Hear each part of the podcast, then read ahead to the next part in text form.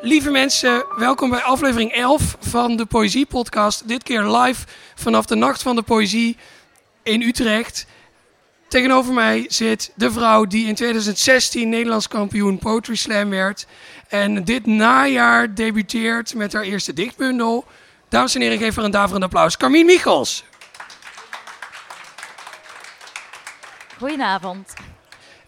Carmien, je hebt een gedicht meegenomen, daar gaan wij het over hebben. En dat gedicht is misschien wel handig voor de mensen die dit nu niet luisteren, bijvoorbeeld op de fiets of ergens anders, maar die daadwerkelijk nu in deze ruimte aanwezig zijn. Je hebt een gedicht meegenomen dat in de prachtige uh, bundel staat die de mensen hier uh, aan deze tafel af kunnen halen. Uh, behalve misschien nu, want dan maakt dat heel veel lawaai. Dus als u die bundel al heeft afgehaald, dan heeft u een groot voordeel. En anders kunt u zo meteen meteen daarheen rennen en, en eigenaar worden van dit prachtige gedicht dat Carmien Michels nu voor jullie voor gaat dragen. De ogen maken de huid. Tussen deze nieuwe muren kunnen we veel beter spelen wie we willen zijn. Zodra er oude vrienden op bezoek komen en vragen stellen over onze kamerplanten, zetten we krappe maskers op van eerder voorstellingen. Groene vrienden zijn zich van geen spel bewust, weten niet dat ze kostuums aantrekken wanneer we hun jassen verstoppen in de vestiairekast, knipogen naar de souffleur, die we met vers houtfolie in zwijgen hulden.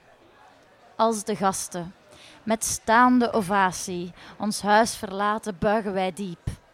Terwijl de schijnwerpers in slow motion stoppen met staren, rekken we de dag van ons af.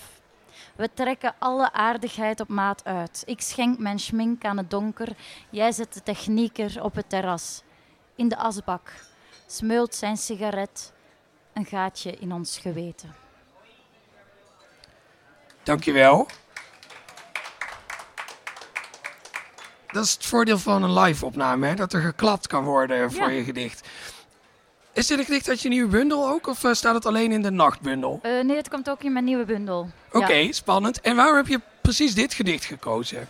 Um, om met jou te bespreken. Ja, um, nou, um, het is een gedicht dat, uh, waar ik het minst lang aan heb moeten werken voor ik dacht, ja, het is af. Dus uh, bij al mijn andere gedichten in de bundel ben ik nog steeds aan, aan het werken. Uh, dus dit kan ik nu al presenteren.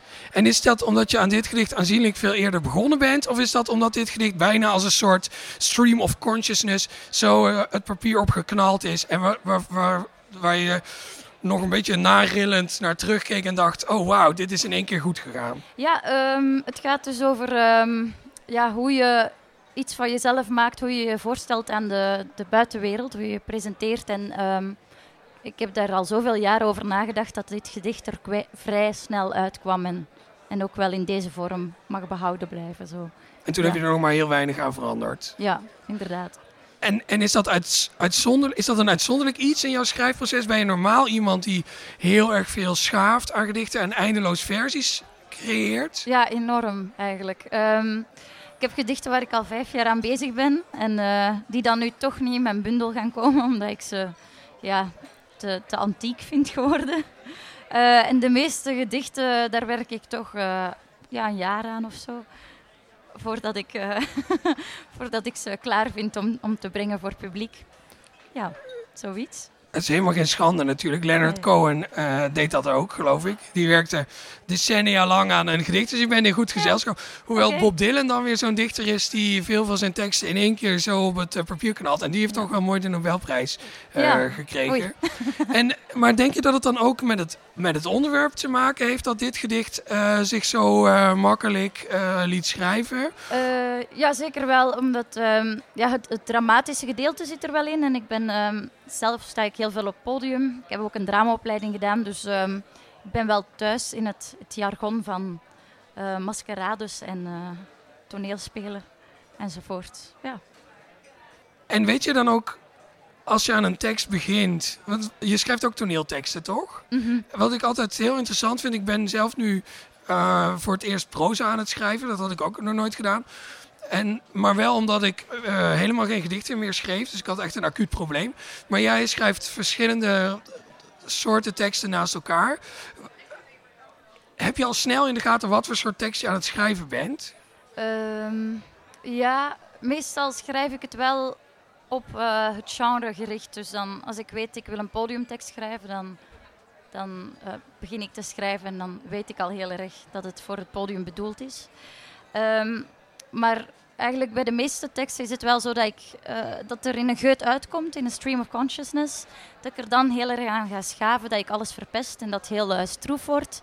En dan moet ik het weer zo gaan herwerken dat het weer heel vlot overkomt, alsof het, ja, alsof het uh, op het moment zelf wordt gezegd. Je moet er dan een soort kunstmatige spontaniteit opnieuw aan, aan toevoegen, omdat Ja. je die eruit gekookt hebt. Ja, En dat is dan waarschijnlijk ook weer meteen het allermoeilijkste onderdeel ervan. ja, inderdaad. Ja, ik ben heel goed in het, ehm, het verzwakken van teksten. Dus eh, door er van alles uit te halen en, en dan blijft er zo een, een mager skelet over. En dan moet ik het weer ombuigen naar iets dat, eh, dat rijk is voor de luisteraar en, en voor mezelf ook. Ja. En door die, ehm, ja, ik weet niet of ik dat een drang kan noemen, maar ik ga het gewoon door. Door die drang om veel versies van gedichten te maken, maakt het je dan ook nerveus dat je nu een bundel uit gaat brengen waarin een eh, bepaalde versie op het moment dat je het manuscript inlevert vereeuwigd wordt en dat je dan vervolgens misschien zoals letterlijk elke dichter die ik ooit gesproken heb, na jaren, dat je dan met afgrijzen terugkijkt op die bundel en, en zou willen dat je het van de aarde kon verwijderen? Eh, ja, ja, ik ben wel nerveus en eh, mijn redactrice heeft dat ook gemerkt, omdat ehm, de deadline was 15 eh, augustus en dan werd het eind augustus. En nu was het vorige week maandag. En dan heb ik gevraagd, mag het woensdag binnen, alsjeblieft? Heb ik gisteren gebeld, mag het alsjeblieft na het weekend binnen? En Dan- hoe lang ga je daar nog mee door? Ja, dus ze zei, woensdag moet het echt wel naar de, naar de zetter. En, eh, en zij moet het ook nog bekijken, dus... eh. ja, maar ik heb een fijne redactrice die mij begrijpt. Ja. van onschatbaar belang natuurlijk Ja. voor een dichter. Zou je het gedicht dat je meegenomen hebt nog een keer eh, voor willen lezen, zodat iedereen die nu naar ons gesprek over dit gedicht geluisterd heeft, het als een, als een, nieuwe, eh, een nieuwe zonsopgang in een totaal ander daglicht kan herbeleven, als ware het een compleet nieuw gedicht? De ogen maken de huid. Tussen deze nieuwe muren kunnen we veel beter spelen wie we willen zijn. Zodra er oude vrienden op bezoek komen en vragen stellen over onze kamerplanten, zetten we krappe maskers op van eerdere voorstellingen.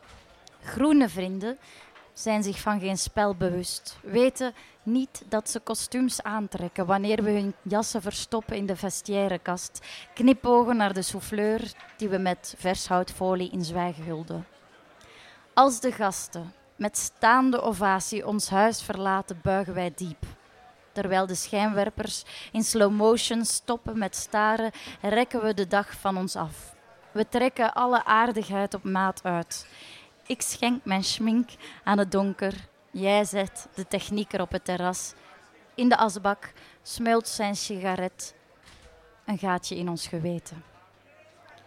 Dankjewel. Dankjewel. Carmien Michels, dames en heren.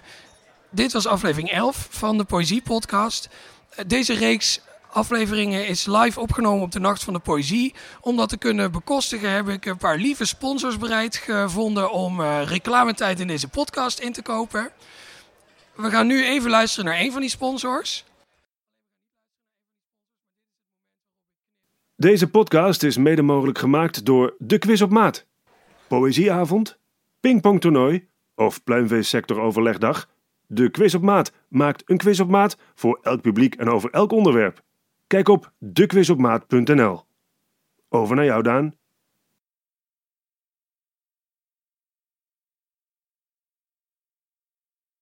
Dankjewel voor het mede mogelijk maken van deze podcast, Michiel. Eh, wij eh, zijn er eh, voor de bezoekers hier over een half uurtje weer. En voor de mensen die dit thuis aan het luisteren zijn, pas over twee weken met een, een reguliere aflevering. Ehm, in eh, november is onze aflevering live opgenomen vanaf het Harry Mulisch Festival in Amsterdam. Dat plaats zal vinden op 5 november. Eh, dus eh, daar kan u nog kaarten verkopen. Dan kan u weer in zo'n gezellige ambiance aanwezig zijn bij een opname van de Poëziepodcast. Voor de mensen hier, want dit is een soort heel verwarrend spel met de tijd dat ik nu aan het doen ben. Ik ben een soort twee publieken tegelijk toe aan het spreken die zich niet op hetzelfde moment in het ruimte-tijdscontinuum bevinden. Als u mensen hier nu vleeselijk aanwezig. Uh, graag nog een aflevering van de Poëziepodcast zou willen horen, bijvoorbeeld eentje die dubbel zo lang is, uh, die kunt u vinden op uh, www.soundcloud.com slash poëziepodcast. Heel makkelijk. Of als u gewoon poëziepodcast googelt en dan de bovenste link aanklikt. Ik gok zomaar gewoon dat dat werkt. Uh, dank u wel voor uw aandacht. Uh, dank je wel, Carmien. De poëziepodcast wordt gemaakt door mijzelf, Daan Doesborg. In samenwerking met de Stichting Literaire Activiteiten Amsterdam en Vrij Nederland. Graag tot de volgende keer.